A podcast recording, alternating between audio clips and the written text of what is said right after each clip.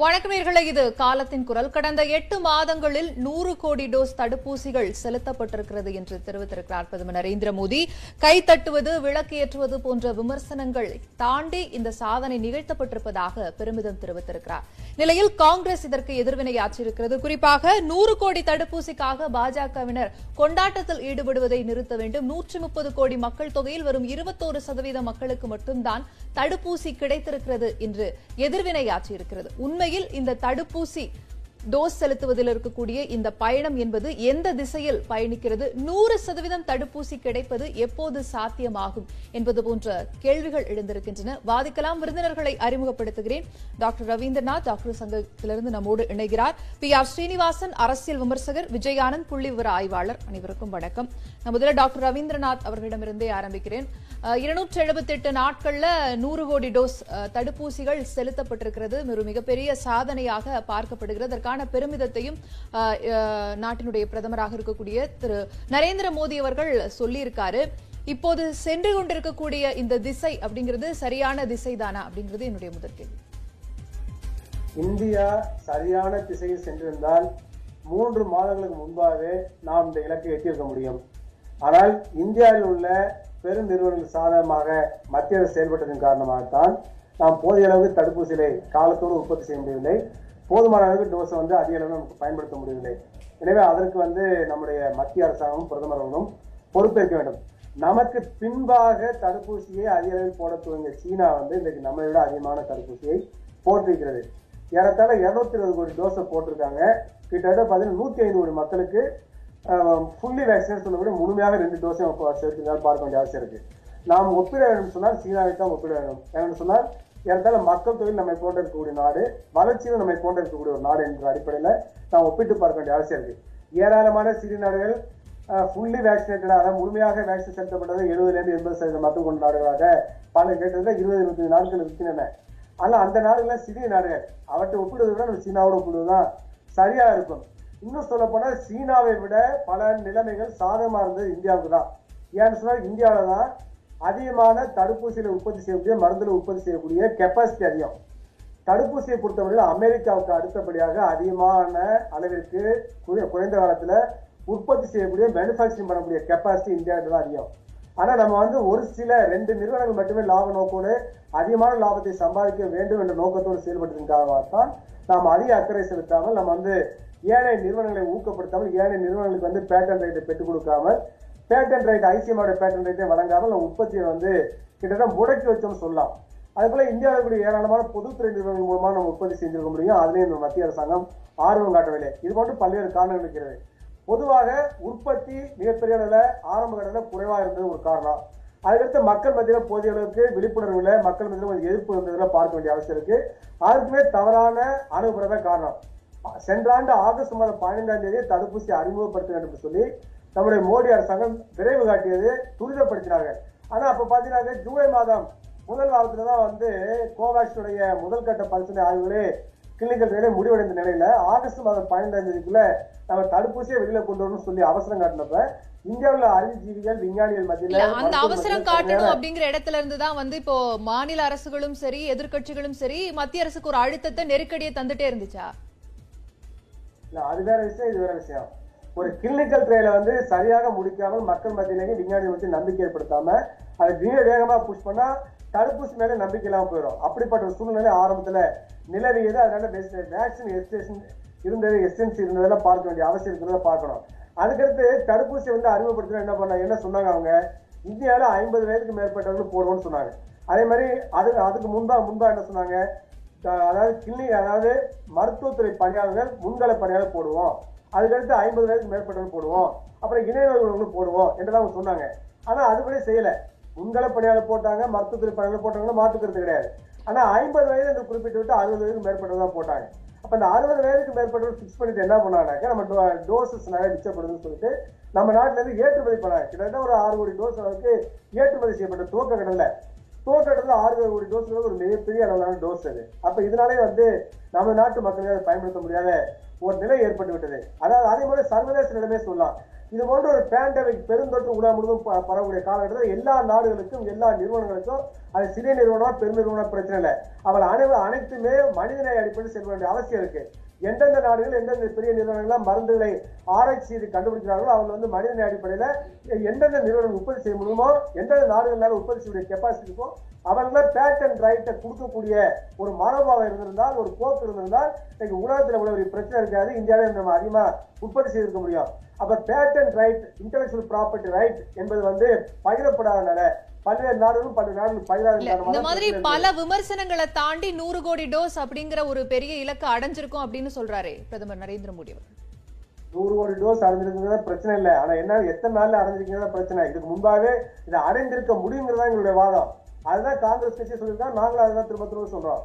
அப்போ வந்து நூறு கோடி டோஸ் அப்படின்னு அப்படின்னு சொல்றப்ப இந்த நூறு கோடி டோஸை வந்து அச்சீவ் பண்ணது மட்டுமே சாதனை சொல்ல முடியுமா? பல சாதனை வந்து மோடி சொல்லுவாரு. அந்த படத்துல கூட போட்டு வேக்சின் கொடுத்த சர்டிஃபிகேட் கூட போட்டுக்கிட்டு இருக்காரு. ஆனால் நான் என்ன கேட்கிறேன்னாக்க முதல் அலை பதவி கட்ட காலத்துல பாத்தீங்கன்னாக்க எல்லா விதமான அதிகாரத்தையும் மத்திய அரசு தன்னை கையில வைத்துக் கொண்டு முதலை கட்டுப்படுத்தி சொல்லி பெருமிதம் பேசுறாங்க ரெண்டாவது அலை வந்து எதிர்பார்க்கல. ரெண்டாவது அலை வந்து மக்களுக்கு எச்சரிக்கை இல்லை. மற்ற நாடுகள் எல்லாம் பரவினதை வந்து பார்த்து கொண்டு பார்த்து கொண்டு எந்த படிப்பினை பெறவில்லை. ரெண்டாவது அலை வராது நினைச்சிட்டு இருந்தாங்க. ரெண்டாவது வந்து மிகப்பெரிய பாதிப்பு உருவாக்கி ஆக்சிஜன் பற்றாக்குறை ஏற்பட்டு ஆம்புலன்ஸ்லாம் கியூல நின்று ஏராளமான மக்கள் சாகக்கூடிய ஒரு காலகட்டத்தில் பார்த்தீங்கன்னாக்க அவர் கைவிளை விட்டார். அதுக்கெல்லாம் காரணம் மாநில அரசு தான் குற்றங்கள் சாட்டினார் எனவே நான் என்ன சொல்றேன்னா நாட்டுல ஏதாச்சும் பெருமைப்படக்கூடிய ஒரு சிறிய விஷயம் வந்தா கூட தான் தான் சொல்லிக்கிறாரு. ஏதாச்சும் பாதை வந்தா உடனே மற்றவர்கள் இது எல்லாரும் சேர்ந்து சார் இப்ப விமர்சனமும் இந்த மாதிரி இரண்டாம் அலையில இவ்வளவு இழப்புகள் ஏற்பட்டதும் விமர்சனமும் அவர் மேலதானே வைக்கப்பட்டுச்சு. அதே மாதிரி அவரு தனக்கானதா மட்டும் இல்ல இது எல்லாரும் ஒன்றுபட்டு எல்லாருக்குமான வெற்றி கூட்டு முயற்சியினுடைய பிரதிபலன் அப்படின்னு தானே அவரும் சொல்றாரு இத. இல்ல இதை வந்து முழுமையான வெற்றின்னு சொல்ல மாட்டேன்னு திரும்ப திரும்ப சொல்றேன். ஏன்னா இந்த அரசாங்கம் மோடி அரசாங்கம் செயல்பட்டு நன்றாக செயல்பட்டு இருந்தால் மக்கள் நலனில் அக்கறையோடு செயல்பட்டு அதை வந்து மூன்று மாதம் மூணு மாதம் அச்சீவ் பண்ணலாம் சொல்லியிருக்கேன். அதுக்கடுத்து இன்றைக்கு பிரதமர் வந்து இதை தன்னுடைய சாதனை சொல்றாருனாங்க. அதோட இந்த அரசுடைய சாதனை இல்லை. எத்தனை பொதுத்துறை நிறுவனம் உருவாக்கி இருக்காங்க எத்தனை பொதுத்துறை நிறுவனம் மருந்து உற்பத்தி பண்ணியிருக்காங்க இந்த அரசாங்கம் வந்து எத்தனை மருந்து நிறுவனம் புதிதாக உருவாக்கப்படுதுன்னு சொல்லுங்க. இந்தியாவில் வந்து தனியார் துறை பொதுத்துறை வந்து மருந்து உற்பத்தி நிறுவனம் உருவாகிறது அடிப்படையான அடித்தளத்தை போட்டவர் ஜவஹர்லால் நேரு அவர் தான் அதுபோல இந்திரா காந்தி காலத்துல பேட்டன் ஆக்டில் திருத்தங்களை கொண்டு வந்ததன் காரணமாக தான் பன்னாட்டு நிறுவனங்கள் கடிவ கடிவாளம் போட்ட போடப்பட்டது. இந்திய நாட்டில் உள்ள உள்நாட்டு நிறுவனங்களுக்கு வந்து பல பல்வேறு ஊக்கங்கள் கொடுக்கப்பட்டது. குறிப்பா பேட்டன் ஆக்ட்ல வந்து இருபது ஆண்டுகளுக்கு பேட்டன் ரேட்டுங்கிறத வந்து ஆறு ஆண்டுல வந்து பிரதமர் இந்த இலக்க. மூன்று மாதங்களுக்கு முன்னாடியே அடைஞ்சிருக்க முடியும் காலம் அப்படிங்கிறது ரொம்ப தாழ்ந்திருக்கு அப்படிங்கிற ஒரு குற்றச்சாட்டை முன் வச்சிருக்கீங்க அதுல இருந்தே நம்ம பேச தாழ்ந்திருக்கு. இந்த நூறு டோஸ் இன்றைக்கு இந்தியா வந்து இத கூட நீ போட்டிருக்கோம்னா அதுக்கு அதுக்கு வந்து அந்த சாதனை கூட அவர் எடுத்துக்கொள்ள முடியாது என்பது அவருடைய வாதம். அதற்கு முன்னாள் பிரதமர் ஜவஹர்லால் நேரு இந்திரா காந்தி மொராஜி தேசாய் தான் அந்த பெயர் போய் சேர்மையுடைய மோடி அவர்களுக்கு போய் சேராது இன்னும் சொல்ல போனா மோடி அவர்கள் ஆட்சி வந்த பிறகு. மருத்துவ ஆராய்ச்சிக்கான நிதியை வந்து இருபது சதவீதம் குறைத்து விட்டார் அவரு. அரசியலுக்கு போறதுக்கு முன்னாடி நம்ம உடனே மற்ற. கருத்துக்களை விமர்சனங்களுக்கு பதில் வாங்கிட்டு வந்துடலாம். எஸ் திரு ஸ்ரீனிவாசன் இந்த குற்றச்சாட்டுகளை அவர் முன் வச்சிருக்கும் போது மூணு விஷயங்களை சொன்னார். ஒன்று காலம் தாழ்ந்து இருக்கிறது. அதே மாதிரி அமெரிக்காவுக்கு அறுத்தபடியா நமக்கு அதிகப்படியான கேப்பபிலிட்டி இருந்துச்சு வேக்சினை உருவாக்குறதுல. அப்படி இருந்த போதும் இங்கு பயன்படுத்தாமல் ஏற்றுமதி அப்படிங்கிற ஒரு விஷயத்தை செஞ்சாங்க.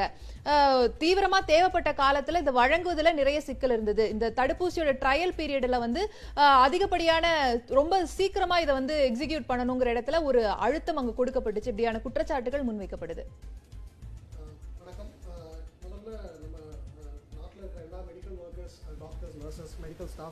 ஃப்ரண்ட்லைன் ஒர்க்கர்ஸ் சரி எல்லாருக்கும் நம்ம தொடர்ந்து. பேசலாம். உங்களுடைய மைக்ல சரிய பிரச்சனை இருக்கு. நம்ம அது ஆ பேசுங்க. எஸ் பேசு.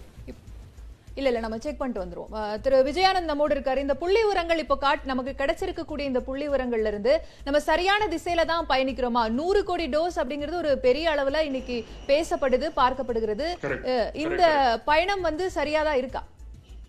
ஸோ இப்போ வந்து ட்ரெண்டை நம்ம பார்த்துருவோம் பிகாஸ் நான் டேட்டா அனாலிசிஸ் பண்ணுறதுனால நம்ம ட்ரெண்ட் வந்து பார்த்தோம்னா முதல் பத்து லட்சம் வந்து எப்போ நடந்ததுன்னா எயிட்டி ஃபைவ் டேஸ் ஆச்சு நமக்கு. முதல் பத்து லட்சம். அதுக்கப்புறம் வந்து அடுத்த பத்து லட்சம் நடந்தது வந்து ஃபார்ட்டி சிக்ஸ் டேஸில் நடந்தது. அதுக்கப்புறம் அடுத்த பத்து லட்சம் வந்து இருபத்தெட்டு நாட்கள்.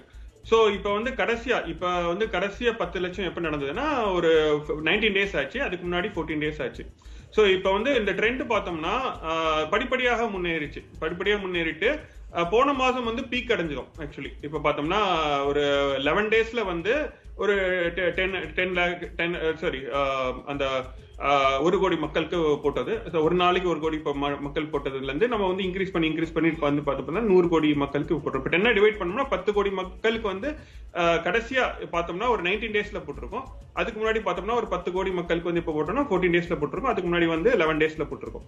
ஸோ வந்து இப்போ வந்து ட்ரெண்ட் பார்த்தோம்னா முன்னாடி முதல் பத்து கோடி மக்கள் போட்டது எயிட்டி ஃபைவ் டேஸ் ஆச்சு. ஸோ பட் இப்போ பார்த்தோம்னா ஒரு லெவன் டேஸ்ல பண்ணியிருக்கோம் ஸோ கண்டிப்பாக வந்து இப்போ வந்து ச- நம்ம வந்து வேகம் அதாவது இன்க்ரீசிங் ட்ரெண்ட்ல தான் இருக்கு. வேக்சினேஷன் வந்து இன்க்ரீசிங் ட்ரெண்ட்ல தான் இருக்கு. பட் ஆஸ் பர் ட்ரெண்ட் இந்த மாசம் பார்த்தோம்னா அது வந்து பத்தொன்பது நாட்களாக குறைந்திருக்கு. ஸோ இது வந்து சப்ளை நமக்கு நிறைய தான் இருக்குது. பட் ட்ரெண்ட் குறைஞ்சிருக்கு. இது வந்து எதா- ரெண்டு விதமாக கூட பார்க்கலாம். ஏன்னா வந்து இப்போ கோவிஷீல்டோட கேப் பார்த்தோம்னா மூணு மாதங்களாக இருக்குது. ஸோ அதனால வந்து முதல் டோஸ் போட்டவங்க வந்து ஒரு மூணு மாதங்கள் வெயிட் பண்ணணும் செகண்ட் டோஸ்க்கு ஸோ அதனால வந்து அதே மாதிரி ஆல்ரெடி இப்ப முன் வர்றவங்கன்னு வச்சுக்கோங்களேன் இப்ப வந்து நிறைய பேர் ஒரு நூ- நூ- நூறுல எழுபது சதவீதம் மக்கள் வந்து முன் வருவாங்க போடுறதுக்கு இன்னொரு முப்பது சதவீதம் மக்களுக்கு வந்து இன்னும் ஹெசிடென்சி இருக்குது. ஸோ அதனால அது அதை வந்து நம்ம வந்து ஒரு டேட்டா பேஸ்டா வந்து நம்ம வந்து எப்படி மக்களுக்கு எடுத்துட்டு போகணும் அது மாதிரி சொல்லணும் நம்ம. அதுதான் மெயின் ஆக்சுவலி பட் இப்ப ப்ரொஜெக்ஷன் பார்த்தோம்னா இப்ப இந்த ட்ரெண்ட் வந்து ஒரு கடந்த இரண்டு மூன்று மாதங்கள் வந்து ந- நல்ல ட்ரெண்டா தான் போயிட்டு இருக்கு ஆக்சுவலி இந்த வேக்சினேஷனோட ட்ரெண்ட் பார்த்தோம்னா. ஏன்னா இப்போ பார்த்தோம்னா ஃபுல்லி வேக்சினேட்டட் அடல்ட்ஸ் பார்த்தோம்னா இந்தியாவில் பார்த்தோம்னா seventy six percent are eligible population நான் சொன்னது. Seventy six percent of eligible population வந்து ஒரு dose vaccinated and thirty two percent are fully vaccinated அதாவது எலிஜிபிள் பாப்புலேஷன் அதாவது பதினெட்டு வயசுக்கு அப்- அஹ், அப்பாற்பட்டவங்க ஸோ சோ இப்போ நீங்க சொல்லிருக்கக்கூடிய இந்த ட்ரெண்டிங் இப்போ கடந்த கொஞ்ச நாட்கள்ல இன்க்ரீசிங்கா தான் இருக்கு. ஆனா டாக்டர் ரவீந்திரநாத். சொல்லி இது ரொம்ப முன்னாடி அடைந்திருக்க வேண்டிய இலக்கு. இது இப்ப கொஞ்சம் காலம் தாழ்ந்திருக்கு அப்படிங்கிற ஒரு காரணத்தை முன் வச்சிருக்காரு ஒரு விமர்சனத்தை முன் வச்சிருக்காரு அப்படிதான் இதை புரிஞ்சுக்கணுமா? இல்ல சி அது டிஃப்ரெண்ட் பெர்ஸ்பெக்டிவ் ஸோ பட் டேட்டால என்ன பெர்ஸ்பெக்டிவ் பாக்குறோம்னா சர்வதேச அளவுல மற்ற நாடுகளோட ஒப்பீட்டளவுல எப்படி இருக்கு அப்படின்னு கேக்குறேன். ஓகே சி மற்ற நாட்கள் இப்போ யூஎஸ் பார்த்தோம்னா கண்டிப்பாக வந்து ஃபுல்லி வேக்சினேட்டட் பார்த்தீங்கன்னா சிக்ஸ்டி ஃபைவ் பர்சன்ட் கிட்ட இருக்கு. சிக்ஸ்டி பர்சன்ட் அபவ் இருக்காங்க. அதே மாதிரி other countries are much ahead ahead of fully vaccinated so நம்மளை விட அது டபுள் மடங்கு அதிகமாக தான் இருக்காங்க. பட் அவங்களோட ஜனத்தொகையை நம்ம கன்சிடர் பண்ணிக்கணும். ஸோ அவங்களோட population are not equivalent to India so அதனால வந்து percentage of population like vaccinating US achieving sixty percent is quite different from நம்மளுக்கு ஒரு முப்பது சதவீதம் மக்களுக்கு வேக்சின் போடணும். அதே மாதிரி நிறைய ஹெசிடன்சி வந்து இந்தியாவில் இன்னுமே இருக்குது ஆக்சுவலி ஸோ இப்போ யூஎஸ் எடுத்துட்டீங்கன்னா சிடிசி வந்து அவங்க வந்து ஒரு அறிக்கை வெளிவிச்சிருக்காங்க அதில் எப்படின்னா எவ்வளோ பேர் அதாவது வேக்சின் அதாவது எப்படின்னா பிரேக் த்ரூ வேக்சினேஷன் சொல்லுவாங்க. ஸோ இவ்வளோ பேருக்கு வந்து வேக்சின் பண்ணியிருக்கோம். எவ்வளோ பேர் வந்து அதில் வந்து சிவியரிட்டியாக இருக்குது. ஹாஸ்பிட்டல் அட்மிட் ஆயிருக்காங்க. அவர் டெத் எவ்வளோ இருக்குன்னு சொல்லிட்டு.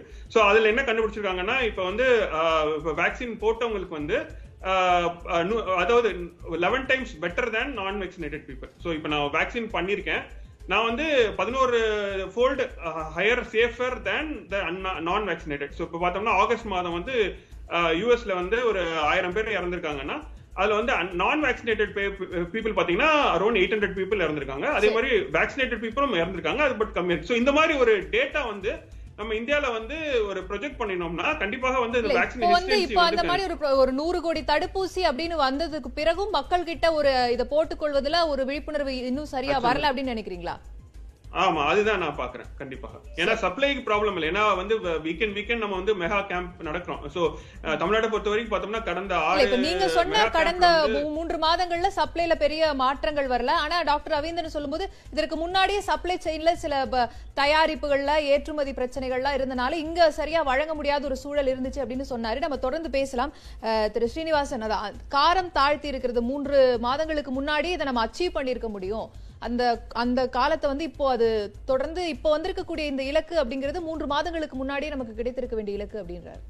முதல்ல என்னோட நன்றி வணக்கம். எல்லாருக்கும் நம்ம frontline workers doctors nurses medical staff frontline workers எல்லாருக்குமே என்னோட நன்றி வணக்கத்தை தெரிவிச்சுக்கிறேன். ஏன்னா அவர்களுடைய எஃபர்ட்ஸ்னால தான் நம்ம இந்த நம்பர்ஸை இப்போ வந்து நம்ம அச்சீவ் பண்ண முடிஞ்சிச்சு மொதல் விஷயம் அது. ரெண்டாவது திரு டாக்டர் ரவீந்திரநாத் சொன்னதுலேருந்தும் சரி திரு விஜயானந்த் சொன்னதுலேருந்துமே நான் பிக்கப் பண்ணிக்கிறேன். சில விஷயங்கள். ஏன் அந்த இலக்கை முன்னாடியே அடைஞ்சிருக்க முடியாதுங்கிறதுக்கு ரீசன்ஸ் நான் சொல்லிடுறேன். அவர் முதல்ல சொன்னால் சைனா வந்து நமக்கு அப்புறம் தான் ஆரம்பிச்சது அதுவே முதல்ல தவறான தகவல். சைனா வந்து ஜனவரி ஃபஸ்ட் வீக்லேயே ஆரம்பிச்சிட்டாங்க ஒன்றாம் தேதி ரெண்டாம் தேதிக்குள்ளே ஆரம்பிச்சிட்டாங்க. நாலாம் தேதியே நம்மளுக்கு ரிப்போர்ட் வந்துச்சு. மீடியா ரிப்போர்ட்ஸுக்கு சென்னை சைனா வந்து வேக்சினேஷன் ஆரம்பிச்சிருச்சுன்னு. ஸோ முதல் விஷயம் சைனா இந்தியாவுக்கு முன்னாடி வேக்சினேஷன் ஆரம்பிச்சிருச்சு. ரெண்டாவது விஷயம் இந்தியா வந்து வேக்சினேஷன் வந்து ஆரம்பிச்சது ஃபர்ஸ்ட் மார்ச் அதுக்கு முன்னாடி ஃபர்ஸ்ட் பிப்ரவரியில ஃப்ரண்ட் லைன் ஒர்க்கர்ஸ் தடுப்பூசி போட்டது ஜனவரி 16th இல்லையா? இல்ல இல்ல அதுதான். ஃப்ரண்ட் லைன் ஒர்க்கர்ஸ்க்கு நான் சொல்றேன் ஓப்பன் எலிஜிபிள் பாப்புலேஷன் சொல்றேன். ஃபர்ஸ்ட் ஃப்ரண்ட் லைன் ஒர்க்கர்ஸ்க்கு அதுக்கப்புறம் சிக்ஸ்டி பிளஸ் ஏஜ் குரூப்புக்கான ஓப்பன் வந்து ஃபர்ஸ்ட் மார்ச்லேருந்து வந்துச்சு. அதுக்கப்புறம் அதில் வந்து ஃபார்ட்டி ஃபைவ் ப்ளஸ் கோமார்பிட்டிஸ்க்கு வந்துச்சு அதுக்கப்புறம் ஃபர்ஸ்ட் ஏப்ரல்லேருந்து ஃபார்ட்டி ஃபைவ் ப்ளஸுக்கு ஓப்பன் பண்ணாங்க. ஃபர்ஸ்ட் மேலேருந்து தான் எயிட்டீன் ப்ளஸ் ஏஜ் குரூப்புக்கு ஓப்பன் பண்ணாங்க. ஸோ நம்ம இப்போ பார்த்தோம்னா மேலேருந்து தான் hundred percent I mean eighteen plus eighteen age இருக்கிற மேலே இருக்கிற ஏஜ் குரூப்புக்கு மேலேருந்து தான் ஆரம்பிச்சிருக்கு. ஸோ மார்ச்லேருந்து தான் நம்ம ஃப்ரண்ட் லைன் ஒர்க்கர்ஸ் ஃபர்ஸ்ட் முடிச்சு மார்ச்லேருந்து தான் நம்ம நார்மல் பாப்புலே பாப்புலேஷனுக்கே வந்திருக்கோம். அதனால சைனாவோட இதை கம்பேர் பண்ணது முதல் தவிர ரெண்டாவது விஷயம் சொல்ற பாப்புலேஷன் வைஸ்னா நம்ம வந்து சைனாவோட கம்பேரிசனில் இருக்கலாமே தவிர எக்கனாமிக் growth படி கிடையாது விஷயம் நம்ம இங்க டெமோக்ரஸி அங்க இங்க டெமோக்ரஸில எவ்வளவு பிரச்சனை வந்துச்சு அரசியல்வாதிகள் அரசியல் கட்சிகள் எவ்வளவு பிரச்சனை பண்ணாங்கன்னு நமக்கு முன்னாடி தெரியும். சைனால அந்த மாதிரி எந்த பிரச்சனையுமே நடக்கல. யாருமே வந்து பண்ண கூட சொன்னேன் அதுக்கு தான் சொல்றேன். திக்விஜய் சிங் டிசம்பர் டுவெண்ட்டி டுவெண்ட்டில சொன்னாரு இந்தியா இந்தியா காங்கிரஸ் லீடர் இந்திய மக்கள்ல வந்து லேப் ராட்ஸ் மாதிரி ஆகக்கூடாது கினியா பிக்ஸ் மாதிரி ஆகக்கூடாது லேப் இது இல்ல சார் அது வந்து சொன்னாங்க? இல்ல கேள்வி வாங்கிக்கோங்க. என்னன்னா தடுப்பூசி போட வேண்டாம் போடக்கூடாது அப்படின்னு எல்லாம் எந்த அரசியல்வாதியும் சொல்லல. பேசினாங்க. இது வந்து பேசினாங்க. இந்த வேக்சின் அது என்ன எந்த காலகட்டத்திலனா தடுப்பூசி இவ்வளவு அவசர அவசரமா கொண்டு வரீங்களே கேள்வி கேட்டாங்க. யாரும் தடுப்பூசி இல்ல, கொள்ள வேண்டாம் கேட்கணும்? ஏன் இந்த நாட்டுல இந்த மாதிரி கேள்வி கேட்டாங்களா? டிசம்பர் ஜனவரில நம்ம வந்து ப்ரொடக்ஷன் ஆல்மோஸ்ட் முடிச்சு ஆரம்பிக்கிறோம். கேள்வி கேட்க இல்ல, கூடாதுன்னெல்லாம் கேள்வி. கேட்கறது வேற இந்த மாதிரி பயமுறுத்துறது வேற கேள்வி வேற பயம் பயம் காட்டுறது வேற. அப்ப வந்து இந்த மாதிரி பேசினாங்க. அதே மாதிரி யூபில வந்து அகிலேஷ் யாதவ் ஓப்பனாவே பண்ணக்கூடாது மோடி வேக்சின் இத பேர் சொல்லி இங்க இங்க இருக்கிற எதிர்க்கட்சிகள் தமிழ்நாட்டுல அப்ப இருந்த எதிர்க்கட்சிகள் எல்லாம் பேசினாங்க. இது மாதிரி நாடு தழுவிய திரு சசி தரூர் இந்த மாதிரி இவங்க வந்து பாரத் பயோடெக் கோவாக்சின் வந்து லாஸ்ட் ஸ்டேஜ் பண்ணும்போது இது வந்து தவறு அப்படின்னு சொன்னாங்க. இந்த மாதிரி பயம் காட்டினாங்க. இது மாதிரி சைனால எங்கேயும் நடக்கல. சோ இதையும் கருத்துல கொண்டோம். இதான பெரிய விஷயம் இல்ல. கம்பாரிசனுக்கு போவோம். சார் இப்போ பிரதமர் சொன்னதை ஏத்துக்கல சசி தரூரும் அகிலேஷ் யாதவும் சொன்னதா மக்கள் ஏத்துக்கிட்டு தான் அதுதான் அவர்களுக்கு- சப்போர்ட் பேஸ் கிடையாது. அவர்களை பாக்குறவங்க கிடையாது. ஆல்ரெடி இந்த மாதிரி ஒரு பிரச்சனை இருக்கு. ஆல்ரெடி வேக்சின் ஹெசிடென்சி இருக்கு. அதுல இந்த மாதிரி அரசு பொறுப்புள்ள அரசியல் தலைவர்கள் நல்லா படித்தவர்கள் சிஎம் இருந்தவங்க இவங்கலாம் வந்து இப்படி பேசினாங்கன்னா அவங்களுக்கு வந்து கண்டிப்பா அது வந்து ஹெசிடென்சி ஜாஸ்தி ஆகும். இந்தியால அவரு சொல்றாரு அமெரிக்காவுக்கு பிறகு அதிகமான வேக்சினை பண்ணக்கூடிய கேப்பபிலிட்டி. நமக்கு இருக்கு நான் வந்துடுறேன். அந்த நம்பர்ஸ்க்குலாம் வந்துடுறேன். ஜனவரி பிப்ரவரியில இந்தியால வேக்சின் ஹெசிடென்சி சிக்ஸ்டி பர்சன்ட் அது இப்போ டென் பர்சன்டா குறைஞ்சிருக்கு. இன்னும் டென் பர்சன்ட் மக்களுக்கு வேக்சின் ஹெசிடென்சி நிறைய சர்வே ஆர்கனைசேஷன் சொல்கிறாங்க அப்போ வந்து சிக்ஸ்டி பர்சன்ட் இருந்துச்சு. ஸோ அங்கேருந்து நம்ம எடுத்துகிட்டு வந்திருக்கோம். ரெண்டாவது விஷயம் கம்பேரிசன் பண்ணும்போது நம்ம எதனோட கம்பேர் பண்ணலாம் பார்க்கலாம். ஓவரால் வேர்ல்டு வைட் நேற்று வரைக்கும் நேற்று வரைக்கும் டேட்டா எடுத்தோம்னா six point seven four billion vaccine doses கொடுத்துருக்கு. இந்தியாவில் one billion so six billion vaccine doses world கொடுத்தா ஒன் பில்லியன் இந்தியால one in six vaccine doses இந்தியால இது பெருமைப்படக்கூடிய விஷயம் கிடையாது? நம்மளுடைய மக்கள் தொகை என்ன சார்? அதோட அதுதான். நம்மளோட மக்கள் தொகையோட கம்பேர் பண்ணும்போது வேர்ல்ட் ஷேர் பாப்புலேஷனோட இது ஜாஸ்தி தான் இருக்கு. ஆமா அப்ப அவ்வளவு வந்துதான் ஆகும் சார்? நான் சொல்றேன். அது மக்கள் தொகை ரேஷியோட இது ஜாஸ்தியா இருக்குங்கிற. One in six vaccine doses இந்தியால கொடுக்கப்பட்டிருக்கு. Forty seven point nine percent of global பாப்புலேஷனுக்கு vaccine dose ஒரு டோஸா வந்திருக்கு. இந்தியால அது sixty percent plus eligible population உங்களோட டைட்டிலே கூட நீங்க வந்து டுவெண்ட்டி ஒன் பர்சன்ட் சொல்றது வந்து ஓவரால் பாப்புலேஷன் எடுத்திருக்கீங்க. ஆனா ஓவரால் பாப்புலேஷன் எடுக்க முடியாது. இன்னைக்கு பிறந்த குழந்தைக்கு வேக்சின் போட முடியாது. நேற்று பிறந்த குழந்தைக்கு வேக்சின் போட முடியாது. ஸோ எலிஜிபிள் பாப்புலேஷன்ல ரெண்டு டோஸ் எடுத்தது முப்பத்தெண்டு சதவீதம். நூறு டோஸ் போட்டது எலிஜிபிள் பாப்புலேஷன் தானே? இருங்க நான். எலிஜிபிள் பாப்புலேஷனுக்குள்ள தான் நம்பர் பார்க்கணும். நீங்க கொடுத்த டுவெண்ட்டி ஒன் பர்சன்ட் சொல்லியிருக்கிறது டோட்டல் பாப்புலேஷன் நம்பர் ஓ ரெண்டு டோஸும் எலிஜிபிள் பாப்புலேஷன்ல ரெண்டு டோஸும் திரு விஜயானந்த் சொன்ன மாதிரி பார்த்தோம்னா தேர்ட்டி டூ பர்சன்ட் வந்தாச்சு. சிங்கிள் டோஸ் வாங்கினது எழுபது சதவீதம் மேல. World over forty seven percent தான். ஸோ வேர்ல்டு ஓவரோடய நம்ம ஜாஸ்தியாக தான் இருக்கும். அதே மாதிரி லோ இன்கம் குரூப்ல வந்து world over two point seven percent தான் வேக்சின் டோஸ் வாங்கியிருக்கு ஒரு டோஸ் ஆனா நம்ம ஆல்ரெடி செவன் பர்சன்ட் வாங்கிட்டோம். செவன்டி பர்சன்ட் மேல வந்துட்டோம். அதே மாதிரி யூஎஸ் யூரோப் இதை சேர்த்து nine hundred million doses India ஒரு கண்ட்ரியில் மட்டுமே ஒன் பில்லியன் டோசஸ் சோ இப்ப மொத்தமா எலிஜிபிள் போடக்கூடியவங்க போட தகுதியானவர்கள் போட பெற்றவர்கள் இப்ப எவ்வளவு பெர்சன்டேஜ் போட்டிருக்காங்கன்னு சொல்ல வரீங்க? ஃபர்ஸ்ட் டோஸ் எழுபது சதவீதம் மேல இருக்கு. ரெண்டு டோஸ் சேர்த்து முப்பது சதவீதம் மேல இருக்கு. சதவீதம். பாப்புலேஷன் இன்னும் அறுபது population. சதவீதம் எஞ்சி இருக்கு அப்படின்னா. எலிஜிபிள் பாப்புலேஷன்ல எலிஜிபிள் பாப்புலேஷன் டூ டோஸ் மேல தேர்ட்டி டூ பர்சன்ட் நீங்க சொன்ன twenty one percent total population number அப்படி எடுக்கக்கூடாது. ஏன்னா பதினெட்டு வயசு கீழே போடவே முடியாது. ஸோ அதனால அந்த நம்பரே தப்பு.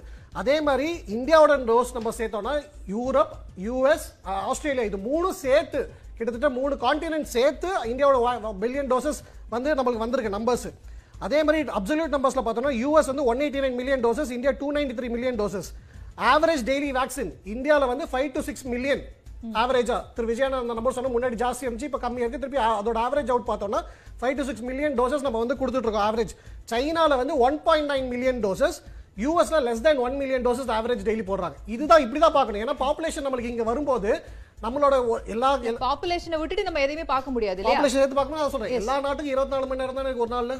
ஏழு நாள் தான் வார வாரத்துல இருக்கு? மாசத்துல முப்பது முப்பத்தோரு நாள் தான் இருக்கு. அதனால இந்தியால பாப்புலேஷன் ஜாஸ்தி இருக்கு நம்மளுக்கு நிறைய நாள் கிடையாது வேக்சின் போட. அதனால ஆவரேஜ் இல்ல அந்த வைக்கல. இங்க வந்து இத வந்து பெருமிதமா தான் பாக்குறாங்க பெருமிதம். பார்த்திருக்காங்க. அவர் சொன்ன கம்பேரிசனோட எந்த நம்பரோட கம்பேர் பண்ணணும்? ஆவரேஜ் டெய்லி வேக்சின் நம்ம அஞ்சு மில்லியன் கிட்டத்தட்ட போட்டுட்டு இருக்கோம். China one point nine million US வந்து லெஸ் தென் ஒன் மில்லியன் அதே மாதிரி daily vaccine doses per population சரி, டோட்டல் இலக்கை அடையணும் அப்படிங்கிறதுக்காக இப்போ கடந்த மூன்று மாதங்கள்ல கடந்த ஒரு அதாவது ஒரு பதினேழு நாட்களுக்குள்ள எவ்வளவு டோஸ் வந்து டெலிவரி ஆயிருக்கு அப்படிங்கிற ஒரு கால்குலேஷன் அவர் சொல்றாரு. இதுக்கு முன்னாடி இது ஏன் டெலிவர் ஆகலைங்கிற கேள்வி எஞ்சி இருக்கு இல்லையா? இதே மாதிரி இதே ஸ்பீடுல இது போயிருந்ததுன்னா இன்னைக்கு இதற்கு முன்பாகவே நம்ம இந்த மூணு மாசத்துக்கு எப்படி எப்படி எப்படி இது என்ன ம- மரத்துல காய்க்கிற விஷயமா? மேனுஃபேக்சரிங் கெப்பாசிட்டின்னு ஒன்று இருக்கு. அது எந்த யாருக்குமே இந்த மேனுஃபேக்சரிங் பத்தின ஐடியா இருந்துச்சுன்னா எல்லாருக்குமே தெரியும். ஃபர்ஸ்ட் மெதுவா தான் இருக்கும் அப்புறம் போக போக தான் ரேம்ப் அப் ஆகும்னு. இப்போ ரேம்ப் அப் ஆயிட்டு வந்துட்டு இருக்கு. மே மாசத்துல நம்ம நிறைய பார்த்தோம் நடிகர்களோ தலைவர்களோ வேக்சின் எங்கடா அடைன்னு கேட்டாங்க. தலைவர்களோ அதே மாதிரி வேற அந்த வேக்சின்ஸ் எல்லாம் கேட்டாங்க. மே மாசத்துல. ஆனா இப்போ யாருமே கேட்க மாட்டாங்க. ஏன்னா இப்போ அவர் சொன்ன மாதிரி முன்னாடிக்கு இப்போக்கு செப்டம்பர்ல வந்து forty six million doses stocks நமக்கு இருக்கு. இப்போ வந்து அது hundred and seven point two million doses நம்மளுக்கு அவைலபிள் இன்னி நேத்து டேட் படி பா- பதினெட்டாவது அக்டோபர் படி பார்த்தோம்னா one not seven point two million doses இருக்கு.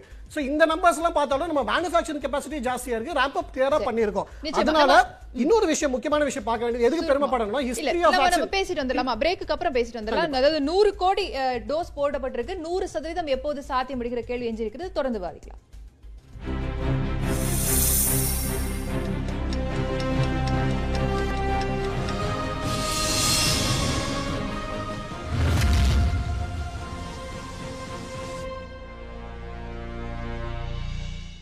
டாக்டர் ரவீந்திரநாத் சைனா யூஎஸ்ல எல்லாம் வந்து தடுப்பூசி போடுறதுக்கான காலம் ரொம்ப முன்னாடியே தொடங்கிட்டாங்க. இந்தியாவை கம்பேர் பண்ணும்போது அப்படிங்கிறது நீங்க கேட்ட கேள்விக்கு அவர் தரப்புல இருந்து சொல்லக்கூடிய ஒரு முதல் பதில். இன்னொன்னு வந்து இந்த வேக்சின் போட்டுட்டு வர இந்த காலகட்டத்தில் நிறைய மாநிலங்கள் வந்து அதற்கான வேஸ்டேஜ் அப்படிங்கிற ஒரு விஷயமும் நடந்துட்டு இருந்தது அது பற்றின சரியான விழிப்புணர்வை ஏற்படுத்தாம இருந்ததும் ஒரு மிகப்பெரிய குற்றச்சாட்டு. அதனால தான் தடுப்பூசி போடுவதுடைய அந்த எண்ணிக்கை குறைஞ்சிருக்கு அப்படின்னு சொல்றாங்க.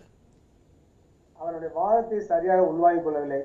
நான் சொன்னப்ப சொன்னேன் சைனாவில் வந்து பரவலாக போட துவங்கும்னு சொன்னேன். உலகத்திலே முத முதலாக கொரோனாவுக்கு தடுப்பூசி கண்டுபிடிச்சது சீனா.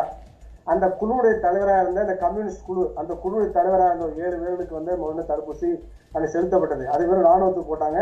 அவரை பரவலாக அந்த ஊசி போடலாம் ஏன்னா ஊகான்ல வந்து கட்டுப்பாட்டு வந்துருச்சு. சீனாவில் பல இடங்களில் கொரோனா இல்லாதனால அவங்க உள்நாட்டில் அதிகமாக போடுவதற்கு ராணுவத்தை தவிர மற்ற மக்களுக்கு போடுவதில் ஆர்வம் செலுத்தவில்லை. ஆனால் பின்னால் மீண்டும் பரவ தொடங்கிய பிறகு தான் விரைவுபடுத்தினாங்க தீவிரப்படுத்தினாங்க. எனவே நான் சொன்ன அந்த வார்த்தையில் அந்த அர்த்தம் இருக்கு. அதுக்கு நம்மை விட அமெரிக்கா முன்னால் போட போட போட துவங்கினாங்க என்பது மாற்று கருத்து கிடையாது. அதுக்கடுத்து நான் சொன்னார்னா அவரே சொன்னார் என்னன்னாக்க இந்த ஆண்டு ஜனவரி மாதம்ல மிகப்பெரிய அளவுக்கு இந்தியாவில் தடுப்பூசி போட தயக்கம் அது அறுபது சதவீதம் அளவு சொன்னார் அது சரிதான். ஏன் அந்த தயக்கம் வந்ததுதான் காரணம்? அதுக்கான காரணத்தை சொன்னேன். ஏன்னா இந்தியாவில் கிளினிக்கல் ட்ரையலை முழுமையாக நடத்தாமல் சரியாக நடத்தாமல் ஆகஸ்ட் மாதம் பன்னெண்டாம் தேதிக்கு அரசியல் நோக்கத்தோடு தன்னுடைய சாதனையாக காட்டிக் கொள்வதற்காக அவசர அவசரமா தடுப்பூசி கொண்டு வர போறோம்னு அறிவிச்சது தான் அந்த தயக்கத்துக்கு காரணம். அப்ப இந்த தடுப்பூசியை போட்ட உடல் பாதிப்பு வருமோ? உயிருக்கு அச்சுறுத்தல் ஏற்படுமோ? மிக மோசமான பக்கவிலை ஏற்படுமோ என்று மக்கள் பயந்தார்கள். அந்த பயத்தினுடைய விளைவு தான் தடுப்பூசி பயன்பாட்டு வந்த பிறகு கூட நம்ம நாட்டு மக்கள் மத்தியில அதுக்கு வரவேற்பு இல்ல கிடைக்கல அதான் எதிர்க்கட்சிகள் முதல்ல அதன் மீது ஒரு சந்தேகத்தை எழுப்பினது ஒரு விமர்சனத்தை முன் வச்சுதான் மக்களுக்கான தயக்கத்திற்கான காரணம் எதிர்க்கட்சியில பின்னாடிதான் இந்தியாவில் சயின்டிஸ்ட் நான் உட்பட என்னை போன்ற மருத்துவர்கள் மருத்துவ சங்கம் உட்பட அனைவருமே நாங்க வந்து அது சரியான போக்கல்ல. அது தவறுன்னு சொன்னோம். ஒரு தடுப்பூசினா அதுக்கு எஃபிகேசி இருக்கணும். அதனால மி- மிக மோசமான பின்விளைவுகள் இல்லை பக்க விளைவுகள் என்பது உறுதி செய்யப்பட வேண்டும். அது உறுதி செய்யவே இப்படி தடுப்பூசி ஆகஸ்ட் மாதம் பதினைந்தாம் தேதி போடப்படும் இப்படி அறிவிக்க முடியும்? இல்லைன்னா தேர்தல் பொதுக்கூட்டமாக அது? ஒரு மருந்தை வந்து முழுமையாக பரிசோதனை செய்ய வேண்டாமா? கோடிக்கணக்கான மக்களுக்கு போடக்கூடிய தடுப்பூசி வந்து எப்படிப்பட்ட அச்சுறுத்தல் இருக்கு ஆபத்து இருக்கு? முதல்ல எபிகேசி முதல்ல வந்து அது பாதுகாப்பானதான பார்க்க வேண்டிய அவசியம் இருக்கு. அப்புறம் எபிகேசி இருக்கான்னு பார்க்க வேண்டியிருக்கு பின்னால விளைவுகள் எதுவும் மோசமான விளைவுகள் வருமா என்று பார்க்க வேண்டிய அவசியம் இருக்கு. அதெல்லாம் செய்யணும்னாக்க second phase third phase clinical தெரியும். அது முடிவு பண்ண நீங்க எப்படி அறிவிக்க முடியும்? அது எப்படி நீங்க ப்ரீ ஃபிக்ஸ்டா ஜூலை மாதம் முதல் வாரத்தில் நீங்க அறிவிக்க முடியும்? அப்ப இதுதான் வந்து எதிர்ப்பு தெரிவிக்கப்பட்டது. இது சரியான கருத்து சரியான கருத்து. இன்னும் சொல்ல போனா விளாடிமிர் புட்டின் ரஷ்யா அது மாதிரி செய்தார். அது கடுமையான எதிர்ப்பு வந்துச்சு. டொனால்ட் ட்ரம்ப் அது மாதிரி செய்தார். அதுக்கு எதிர்ப்பு கிளம்பியது அங்குள்ள மருத்துவர்கள் எதிர்த்தாங்க. அது அரசியல் நோக்கங்களுக்காக தடுப்பூசியை பயன்படுத்துவது தடுப்பூசியை கண்டுபிடித்ததை பயன்படுத்துவது என்பது உலகம் முழுவதும் கண்டனத்துக்கு உள்ளானது இந்தியாவிலும் கண்டனத்துக்கு உள்ளானது. எனவே பிரதமர் மோடி அவர்களும் மத்திய அரசாங்கம் செய்த அந்த தவறான போக்கின் காரணமாக தான் அறுபது சதவீத மக்களுக்கு தடுப்பூசி மேல கொரோனா தடுப்பூசி மேல ஒரு மிக மோசமான சந்தேகம் ஏற்பட்டுச்சு. இந்தியாவில தடுப்பூசியை பரவலா பயன்படுத்துறோம். குழந்தைகளுக்கு போடுறாங்க கர்ப்பிணி பெண்களுக்கு எல்லாம் போடுறாங்க. யாராச்சும் வேண்டாம்னு சொல்றாங்களா எதுக்குறாங்களா மஞ்சள் காமலை தடுப்பூசி போடுகிறோம் டைஃபாய்டு தடுப்பூசி போடுகிறோம் போலியோ சொட்டு மருந்து போடுகிறோம் எங்கேயாச்சும் எது போடுறதா இல்லை. ஏன் இதுக்கு எதிர்ப்பு வந்துச்சு அது காரணம் வந்து கிளினிக்கல் ட்ரையல் முழுமையாக நடத்தப்படாது சரியான முடிவுகளே தெரிவிக்கப்படவில்லை. முடிவுகளே தெரிவிக்காத தடுப்பூசி எப்படி கொண்டு வர்றது? அப்போ இதுதான் காரணம். அதுக்கடுத்து நான் சொல்ல வந்ததுனாக்க தடுப்பூசியை பொறுத்த மட்டில் இன்றைக்கு ஐசிஎம்ஆர் மிகப்பெரிய ஆராய்ச்சி செய்தது. ஐசிஎம்ஆர் ஆராய்ச்சி செய்த பிறகு அதுக்கு அந்த அந்த அந்த வைரஸை கொடுத்தது தேசிய வைரஸ் ஆராய்ச்சி மையம். அப்ப அது ஒரு முக்கியமான பங்களிப்பு செலுத்திருக்கிறது ஐசிஎம்ஆர் பங்களிப்பு செலுத்திருக்கிறது தொடக்க மருத்துவ ஆராய்ச்சியில ஐசிஎம்ஆர் தான் செய்தது. அது பிறகு பாரத் பயோடெக்கோட சேர்ந்து கூட்டு சேர்ந்து அவங்க வந்து கிளினிக்கல் ட்ரையல் நடத்துறாங்க. கிளினிக்கல் ட்ரையல் பேஸ்ல அவங்கள்ட்ட போறாங்க. ஆனால் எவ்வளவு ராயல்டி ஃபைவ் பர்சன்ட் ராயல்டி என்ன உடன்பாடு காணப்படுறது யாருக்குமே தெரியாது. அப்ப இதெல்லாம் ஒரு முறை இருக்கட்டும். ஐசிஎம்ஆர்ட்ட பேட்டன் ரைட் ஏன் பொதுத்துறை நிறுவனம் கொடுக்கலங்க கேள்வியில வருதா இல்லையா? ஏன் பல தனியார் நிறுவனம் கொடுக்கப்படவில்லை? ஏன் ஒரே ஒரு நிறுவனம் கொடுக்கணும்? ஏன் துவக்கத்தில் அதிகமாக உற்பத்தி செய்யப்படவில்லை? இதெல்லாம் தான் கேள்வி. அப்ப வந்து ஆரம்ப கட்டத்துல ஒரு தயக்கம் இருந்துச்சு. நிறைய கேள்விகளை. முன் வச்சிருக்கீங்க. அந்த பதில கேக்குறேன் கூடுதலா அவர் ஒரு விஷயத்த சொல்லி சொல்லியிருக்காரு. முடிச்சிடுறேன். சொல்லி முடிச்சிடுறேன். ஆ. சொல்லி முடி ஒன்னே ஒண்ணு சொல்லுவேன் திமுக ஆட்சி வந்தவங்க பாத்தீங்கன்னா பண்றது கியூ இருந்தாங்க மக்கள். அதே மாதிரி பல மாநிலங்களில் போட்டி. மகாராஷ்டிரா எங்களுக்கு போதிய தடுப்பூசி கொடுக்கல. மத்திய பிரதேசம் அதிகமா கொடுக்குறாங்க. குஜராத்துக்கு அதிகமா கொடுக்குறாங்க. கேரளா எங்களுக்கு கொடுக்கவே இல்லை. தமிழ்நாடு பாரபட்சம் பார்க்குறது தமிழ்நாடு பாரபட்சம் பார்க்குறாங்க என்றெல்லாம் குரல்கள் எழுந்துருமா இல்லையா? அப்ப பாரபட்ச போக்கு நிலவுதா இல்லையா? இது எதுக்காக சொல்லுங்க ஏன் பாரபட்ச போக்கு? பாரபட்சத்துக்கு தான் தமிழ்நாட்டுல வந்து வேஸ்டேஜ் அதிகமா இருந்துச்சு. கொடுத்த தடுப்பூசிகளை சரியா. பயன்படுத்தலங்கிற குற்றச்சாட்டை முன் வைக்கிறாங்களே இல்ல அதுக்கு காரணம் சொல்றேன். இந்த பாரபட்ச போக்குங்கிற வாதமே வருது. பற்றாக்குறை தானே காரணம். எல்லா மாநிலம் கிடைச்சிருந்தா ஏன் வந்து அந்த பாரபட்ச போக்குன்னு வருது? அதுக்கடுத்து தடுப்பூசி வந்து என்னன்னாக்க இன்றைக்கு ஆரம்பத்தில் தயக்கிறதுனால அந்த காரணம் வந்துச்சு. அதுக்கப்புறம் ம- மத்திய அரசாங்கம் வந்து அந்த டோஸ் வேஸ்டா இருந்தாக்க சில ரிலாக்ஸேஷன் பண்ணி நம்ம வந்து அறுபது வயசுக்கு மேற்பட்ட தான் போடுறோம்னாக்க இந்த ஐம்பது அறுபது வயசுல யாருக்கு வந்தாலும் போடலான்னு ஒரு அறிவிப்பு செஞ்சாலும் வேஸ்டேஜ் ஆயிருக்காது. இந்த வேஸ்டேஜ் மாதிரி மத்திய அரசு தான் காரணம். நான் சொல்றேன் இந்தியாவை விட அதிகமா வேஸ்ட் பண்ணது மனித குலத்துக்கே ஒரு விரோதமா செய்யப்படுறது அமெரிக்கா தாங்க. ஒன்றரை கோடி டோஸ் வந்து அது வேஸ்ட். பண்ணிருக்கீங்க அமெரிக்கா தூக்கி போட்டிருக்குங்க. சரி. அப்ப இதெல்லாம் நான் வரேன் நான் வரேன். உங்களுடைய கேள்விகளுக்கு பதில வாங்கிட்டு வரேன். எஸ் திரு சொல்லுங்க. நிறைய கேள்விகளை முன் வச்சிருக்காரு. நீங்களே நேரடியா பதிலுக்கு இல்லை ஹெசிடென்சிக்கான காரணம் வந்து இவர் வந்து சொல்கிறது வந்து அந்த பாரத் பயோடெக்கோட கோவேக்சின் வந்து ஃபுல் தேர்ட் ஃபேஸ் அந்த ட்ரையல் முடிச்சு எஃபிகசி டிக்ளேர் பண்ண பண்ணாங்க. ஆனால் அது வந்து பண்ணது வந்து யாரோ அரசியல்வாதியோ இல்லாட்டி வேறு யாரோ கிடையாது. அதை அப்ரூவ் பண்ணது சயின்டிஸ்ட் அங்கே இருந்த மேனுஃபேக்சர்ஸ் இருந்துச்சு. சயின்டிஸ்ட் ஐசிஎம்ஆர் வந்து எல்லாருமே சேர்ந்து தான் அதை வந்து அந்த பண்ணி பண்ணாங்க. பொதுத்துறை நிறுவனங்களுக்கு கொடுக்காம தனியார் நிறுவனங்களுக்கு கொடுக்கக்கூடிய அந்த ஆர்வத்தை தான் அவர் கேள்வி இல்ல இல்ல இல்லை இல்லை நான் அதான் சொல்கிறேன் இப்போ நம்மளுக்கு வந்து இது ஒரு இது ஒன்று மகாபாரதத்தில் வந்து ஒரு சின்ன கதை ஒன்று அதோடய சொல்லி ஐ மீன் ஒரு சின்ன விஷயம். அதோடய சொல்லி ரெஃபரன்ஸ் பாயிண்ட் சொல்லிடுறேன் துரியோதனன் வந்து தர்மரையும் சாரி um, த துரோணாச்சாரிய தர்மரையும் துரியோதனன் அனுப்பிச்சு நீ வந்து ஒரு நல்லவனை கூட்டு பார்த்து கூட்டிட்டு வாமா இவர்கிட்ட வந்து ஒரு கெட்டவனை பார்த்து கூட்டிட்டு வாமா துரியோதனன் திரும்பி வந்து சொல்லுவான் என் கண்ணுக்கு ஒரு நல்லவன் கூட கிடைக்கல. அதனால் எனக்கு நல்லவனே வரல. என் கண்ணுக்கு எல்லாமே கெட்டவனாக தெரிஞ்சாங்கன்னு. தர்மருக்கு வந்து ஒரு கெட்டவன் கூட கிடைக்க மாட்டான். எல்லாருமே நல்லவனை தெரிஞ்சால் நான் ஒரு கெட்டவனை கூட்டு வர முடியாதும்பாங்க. அந்த மாதிரி இதில் யார் எதை பார்க்கணுங்கிறத பொறுத்தவரைக்கும் எந்த மாதிரி கண்ணோட வச்சுக்கிட்டு நம்ம பார்க்குறோம் அப்படிங்கிறத பொறுத்த வரைக்கும் the proof of the pudding is இந்த இது uh, ஈட்டிங் இப்போ uh, ஒரு இதை பண்ணி முடிச்சப்பறம் அதை டேஸ்ட் பார்த்தோன்னே நமக்கு தெரிஞ்சிடும் இது வந்து நல்லா வந்து கல்யாணம் இப்போ சோலடி மற்ற வந்த நம்பர்ஸ் அது முடிச்சு போட்டதுக்கப்புறம் சைடு எஃபெக்ட்ஸ் இல்லாமல் மக்கள் வந்து பாதுகாப்பாக இருக்காங்க. இதெல்லாம் பார்த்தாலே தெரியுது. அப்போ இருந்த சயின்டிஸ்ட் டாக்டர்ஸ் இவங்க எடுத்த டிசிஷன் ஐசிஎம்ஆர் இவங்க எடுத்த டிசிஷன் எல்லாமே கரெக்ட் பிஎமோட டாஸ்க் ஃபோர்ஸ் எல்லா டிசிஷன் இவங்க எடுத்தது கரெக்ட்னு ப்ரூவ் ஆயிடுச்சு. பட் அந்த காலகட்டத்துல கொரோனா இரண்டாம் அலை வீகரசா இருந்த ஒரு. காலகட்டத்துல அந்த ரிஸ்க். மக்கள் எடுக்க வந்து துணிய மாட்டாங்க. அதுல ஒரு அழுத்தம் இருந்துச்சு. இந்த தடுப்பூசிகளை உடனே கொண்டு வரணும் வெளியே நாளைக்கே போடுறோம் அப்படின்னா அதை வந்து புரிஞ்சுக்க மாட்டாங்க. ஆகஸ்ட் 15க்கு முன்னாடி அது பேசினது. ஆகஸ்ட் 15 நம்ம ரிலீஸ் பண்ணோம் ஆகஸ்ட் 15 நம்ம வேக்சினேஷன் ஆரம்பிச்சோம். நம்ம ஆரம்பிச்சது ஜனவரி ஃபுல் ஃபிளஜ் ஆரம்பிச்சு பிப்ரவரிக்கு அப்புறம் தான் சொன்னேன் மார்ச்ல தான் ஆரம்பிச்சோமே. சோ ஆகஸ்ட் 15ல அப்ப வந்து டேட் கொடுத்தாங்கன்னா அதுக்கப்புறம் யாருமே அதை வந்து ப்ரொடியூஸ் பண்ணி எதுவுமே நம்ம பண்ணல. சோ அதனால ம- மக்களுக்கு வந்தது பொதுமக்களுக்கு வந்து. என்ன சார்?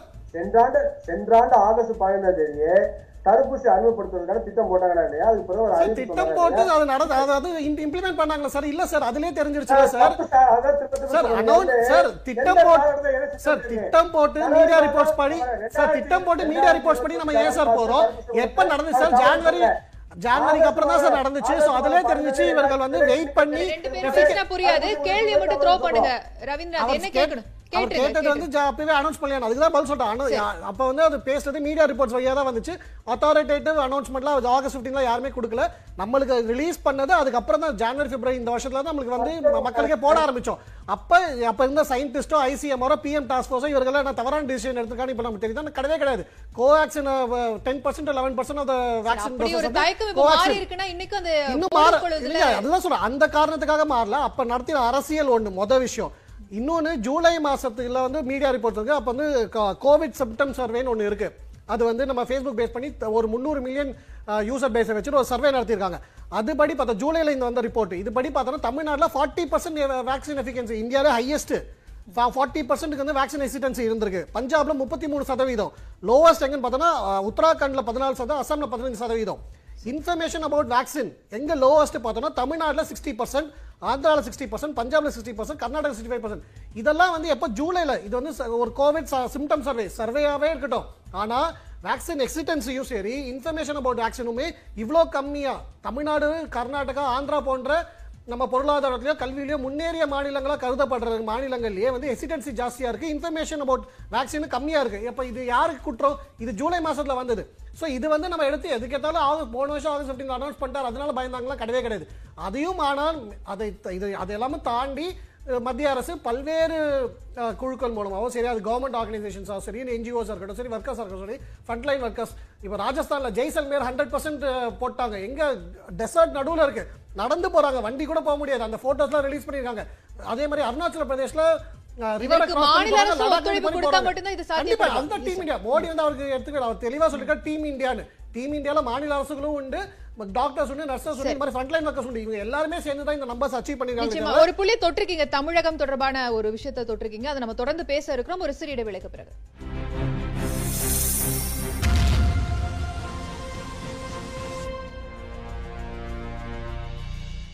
திரு விஜயானந்த் இந்த தமிழகத்தை பொறுத்த வரைக்கும் இந்த வேக்சின் டிரைவ் மெகா வேக்சின் இதெல்லாம் நடத்திட்டு இருக்காங்க. எப்படி இருக்கு? இதோடைய ஓகே uh, அந்த ஸ்டாட்டிஸ்டிக்ஸ் பார்த்துடலாம். ஸோ கடந்த ஐந்து வேக்சின் டிரைவ்ஸ் பண்ணியிருப்பா பண்ணியிருக்கோம் தமிழ்நாட்டில் பொறுத்த வரைக்கும். ஸோ முதல்ல வந்து uh, இருபத்தெட்டு லட்சம் மக்கள் பண்ணியிருக்காங்க ஃபர்ஸ்ட் டிரைவில் அதுக்கப்புறம் பார்த்தோம்னா பதினாறு லட்சம்.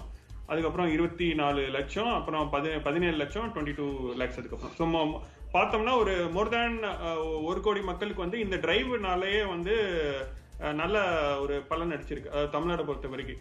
ஸோ நிறைய ஹெசிடன்சி இருந்தது இனிஷியலா பட் இந்த டிரைவ் வந்து கண்டிப்பாக உதவி இருக்குன்னு சொல்லலாம். அதே மாதிரி தமிழ்நாடை பொறுத்த வரைக்கும் இப்போ வந்து அரௌண்ட் சிக்ஸ்டி ஃபைவ் பர்சன்ட் மக்களுக்கு வந்து ஒரு டோஸ் போட்டாங்க ஆக்சுவலி அதான் வந்து நம்ம ஸ்டாட்டிஸ்டிக்ஸ் பார்க்குறோம். அதே மாதிரி இரண்டு டோஸ் போட்டது வந்து around around twenty four percent மக்களுக்கு வந்து ரெண்டு டோஸ் போட்டிருக்கோம். அதே மாதிரி இது மாதிரி ஸ்ப்ளிட் பண்ணி பார்த்தோம்னா டிஸ்ட்ரிக்ட்ஸ் பார்த்தோம்னா கோயம்புத்தூர் வந்து மிக அதிகமாக இருக்கு. நைன்டி ஒன் பர்சன்ட் ஆஃப் மக்களுக்கு வந்து வேக்சினேஷன் வந்து நல்லா இருக்குது ஆக்சுவலி நிறைய போட்டிருக்காங்க. அதே மாதிரி Chennai around seventy six percent குறைஞ்சது பார்த்தோம்னா திருப்பத்தூர் திருநெல்வேலி. ஸோ அந்த மாதிரி டிஸ்ட்ரிக்ட்ஸ்லாம் பார்த்தோம்னா ஃபிஃப்டி பர்சன்ட் வேலூர். அந்த மாதிரி டிஸ்ட்ரிக்ட்ஸ் கொஞ்சம் கம்மியாக தான் இருக்கு. So, தமிழ்நாடு ட்ரெண்டிங் நல்லா தான் இருக்கு. ட்ரெண்ட் பார்த்தோம்னா கண்டிப்பாக ஒரு கடந்த ஒரு ஒரு மாதம் ஒரு மாதம் ஒன்றரை ஒன்றரை மாதமாக வந்து நான் ஆஃப்டர் த மெகா கேம்பிங் நம்ம மெகா கேம்ப் ஆரம்பிச்சிருக்கோம்ல சாட்டர்டே சாட்டர்டே சண்டேஸ் ஸோ அதுக்கப்புறம் வந்து நான் கண்டிப்பாக வந்து நம்ம நல்ல ஒரு ட்ரெண்டிங்ல தான் போயிட்டு இருக்கோம். ஸோ அதே மாதிரி இப்போ தமிழ்நாடு பொறுத்தவரைக்கும் சீரோ சர்வேஸ் ஒன்று பண்ணியிருந்தாங்க தேர்ட் சீரோ சர்வே ஸோ அதனால அதுல வந்து சில டிஸ்ட்ரிக்ட்ஸ்ல வந்து கம்மியா இருந்தது. அதாவது ஆல்ரெடி கோவிட் ப்ரிவலன்ஸ் எவ்வளவு பேருக்கு ஆன்டிபாடி லெவல் இருக்குன்னு சொல்லி அந்த மாதிரி பார்த்தோம்னா வெஸ்டர்ன் டிஸ்ட்ரிக்ஸ் பார்த்தோம்னா கம்மியா இருந்தது அந்த சர்வேல ஈரோடு திருப்பூர் கோயம்புத்தூர் அந்த மாதிரி டிஸ்ட்ரிக்ஸ் பட் என்ன பண்ணிருக்காங்க இப்ப தமிழ்நாட்டுல? அந்த டிஸ்ட்ரிக்ஸ் எல்லாத்தையுமே கான்சென்ட்ரேட் பண்ணிருக்காங்க. சோ அந்த இப்ப பார்த்தோம்னா நீல் கோயம்புத்தூர் வந்து சீரோ சர்வேல ரொம்ப கம்மியா இருந்ததுனால பட் ஸ்டில் வேக்சினேஷன் அங்க டிரைவ் அதிகமாகி நைன்டி ஒன் பர்சன்ட் பண்ணிருக்காங்க அதே மாதிரி பண்ணிருக்காங்க. அதே மாதிரி திருப்ப திருப்பூர் அதே மாதிரி ஈரோடு. சோ இந்த மாதிரி டிஸ்ட்ரிக்ட் எங்கெல்லாம் வந்து சீரோ சர்வே வந்து கம்மியா அதாவது ஆல்ரெடி கோவிட் இன்ஃபெக்ஷன் கம்மியா இருக்க டிஸ்ட்ரிக்ட்ஸ் எல்லாத்தையுமே இப்ப ஒரு கடந்த ஒரு ஒன்றரை ரெண்டு மாதங்கள அங்க நல்லா கான்சென்ட்ரேட் பண்ணி அங்க வந்து கண்டிப்பாக வந்து இது அளவு அதாவது வேக்சினேஷன் டிரைவ் நல்லா நடக்குது ஆக்சுவலி சோ தமிழ்நாட்டை பொறுத்த வரைக்கும் கட- கடந்த ஒரு ஒன்றரை மாசமா வந்து நல்லாவே போயிட்டு இருக்கு சோ இந்த ட்ரெண்ட் வந்து ஓவரால் இந்தியால பார்த்தோம்னு வச்சுக்கோங்களேன் தமிழ்நாடு வந்து டாப் டென்ல முன்னாடி ரொம்ப பின்தங்கி இருந்தது. இப்ப டாப் டென் நைன் பொசிஷன்ல இருக்கு. நம்ம டோட்டல் நம்பர் ஆஃப் வேக்சின்ஸ் பார்த்தோம்னா. ஒரு லைக் அதுதான் வந்து இப்ப பாக்குறோம் அதே மாதிரி டோட்டல் பட் இன்னொன்னு பெர் கேபிட்டான்னு பார்ப்போம்ல. பெர் கேபிட்டால ஸ்டில் தமிழ்நாடு கம்மியா தான் இருக்கும் actually per capita with population லெவல்ல ஓவரால் இந்தியால கம்பேர் பண்ணி பண்றது. நன்றி. அதே உங்களுடைய இறுதி கருத்தை எடுத்துக்கிறேன். அஹ், திரு ரவீந்திரநாத் அதாவது நூறு சதவீதம் எப்போது சாத்தியம்? இப்ப தமிழ்நாடை பொறுத்த வரைக்கும் நல்ல ட்ரெண்டிங்ல போயிட்டு இருக்கு அப்படிங்கிற ஒரு விஷயத்தை அவர் சொல்லியிருக்காரு. சுருக்கமா பதிவு செஞ்சீங்கன்னா அவங்க இறுதி கருத்தை எடுத்துக்கலாம். எஸ் அதாவது தடுப்பூசி தேவையான அளவுக்கு இன்னும் வந்து மாநிலங்களுக்கு கொடுக்கப்பட வேண்டும். தடுப்பூசி போடுற தயக்கம் போக்கப்பட வேண்டும். அதே போல தடுப்பூசி ரெண்டாவது டோஸ் போடுறது வந்து எட்டு வாரத்துல பன்னெண்டு வாரமா திரும்ப குறைக்கலாம். அது மூலமா நிறைய போட முடியும். அப்புறம் குழந்தைகளுக்கான தடுப்பூசி போடுவதற்கான அறிவிப்பை வந்து விரைவில் வெளியிட வேண்டும். அவ்வாறு செய்தால் விரைவாக போனால் கிட்டத்தட்ட நம்மளுக்கு வந்து இந்த நூற்றி எழுபது கோடி டோஸ் வந்து தேவைப்படுது. அதை பெறுவதற்கான முயற்சி வந்து மத்திய அரசு எடுக்கணும்.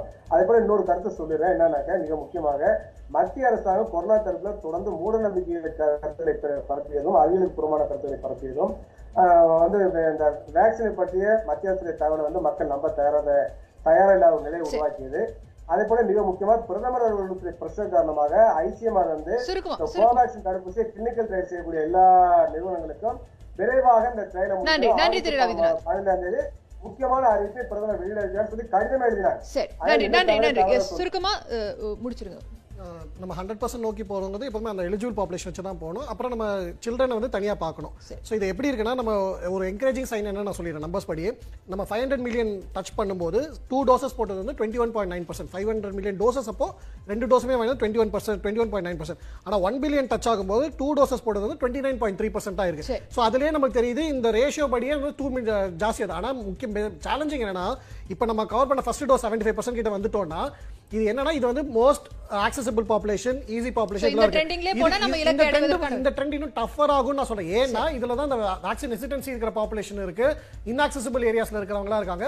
சோ இந்த இந்த பாப்புலேஷனை ரீச் பண்றதா வந்து நம்ம ரொம்ப டைம் ஆகும். அதே மாதிரி நம்ம இன்னொரு ட்ரெண்ட் என்ன பார்க்கணும் ஃபர்ஸ்ட் டோஸோட நம்பர்ஸ் கம்மியாகுது செகண்ட் டோஸோட ஜாஸ்தியாகுது இது ஒரு ஆரோக்கியத்தரமான விஷயம் தான். ஏன்னா ஃபர்ஸ்ட் டோஸ் ஆல்ரெடி நிறைய போயாச்சு. செகண்ட் டோஸோட நம்பர்ஸ் நம்ம ஸ்டார்ட் லேட் பண்ணனால சரி, ஃபோர் டு சிக்ஸ் வீக்ஸ் அந்த gap I mean sorry twelve to sixteen weeks gap இருக்கனால அது லேட்டா பிக்கப் ஆச்சு. ஆனா இந்த நம்பர்ஸ் இப்போ ஜாஸ்தியா போயிட்டு இருக்கு ஸோ அந்த hundred percent of eligible population நம்ம towards target December thirty first நம்ம வச்சிருக்கோம்.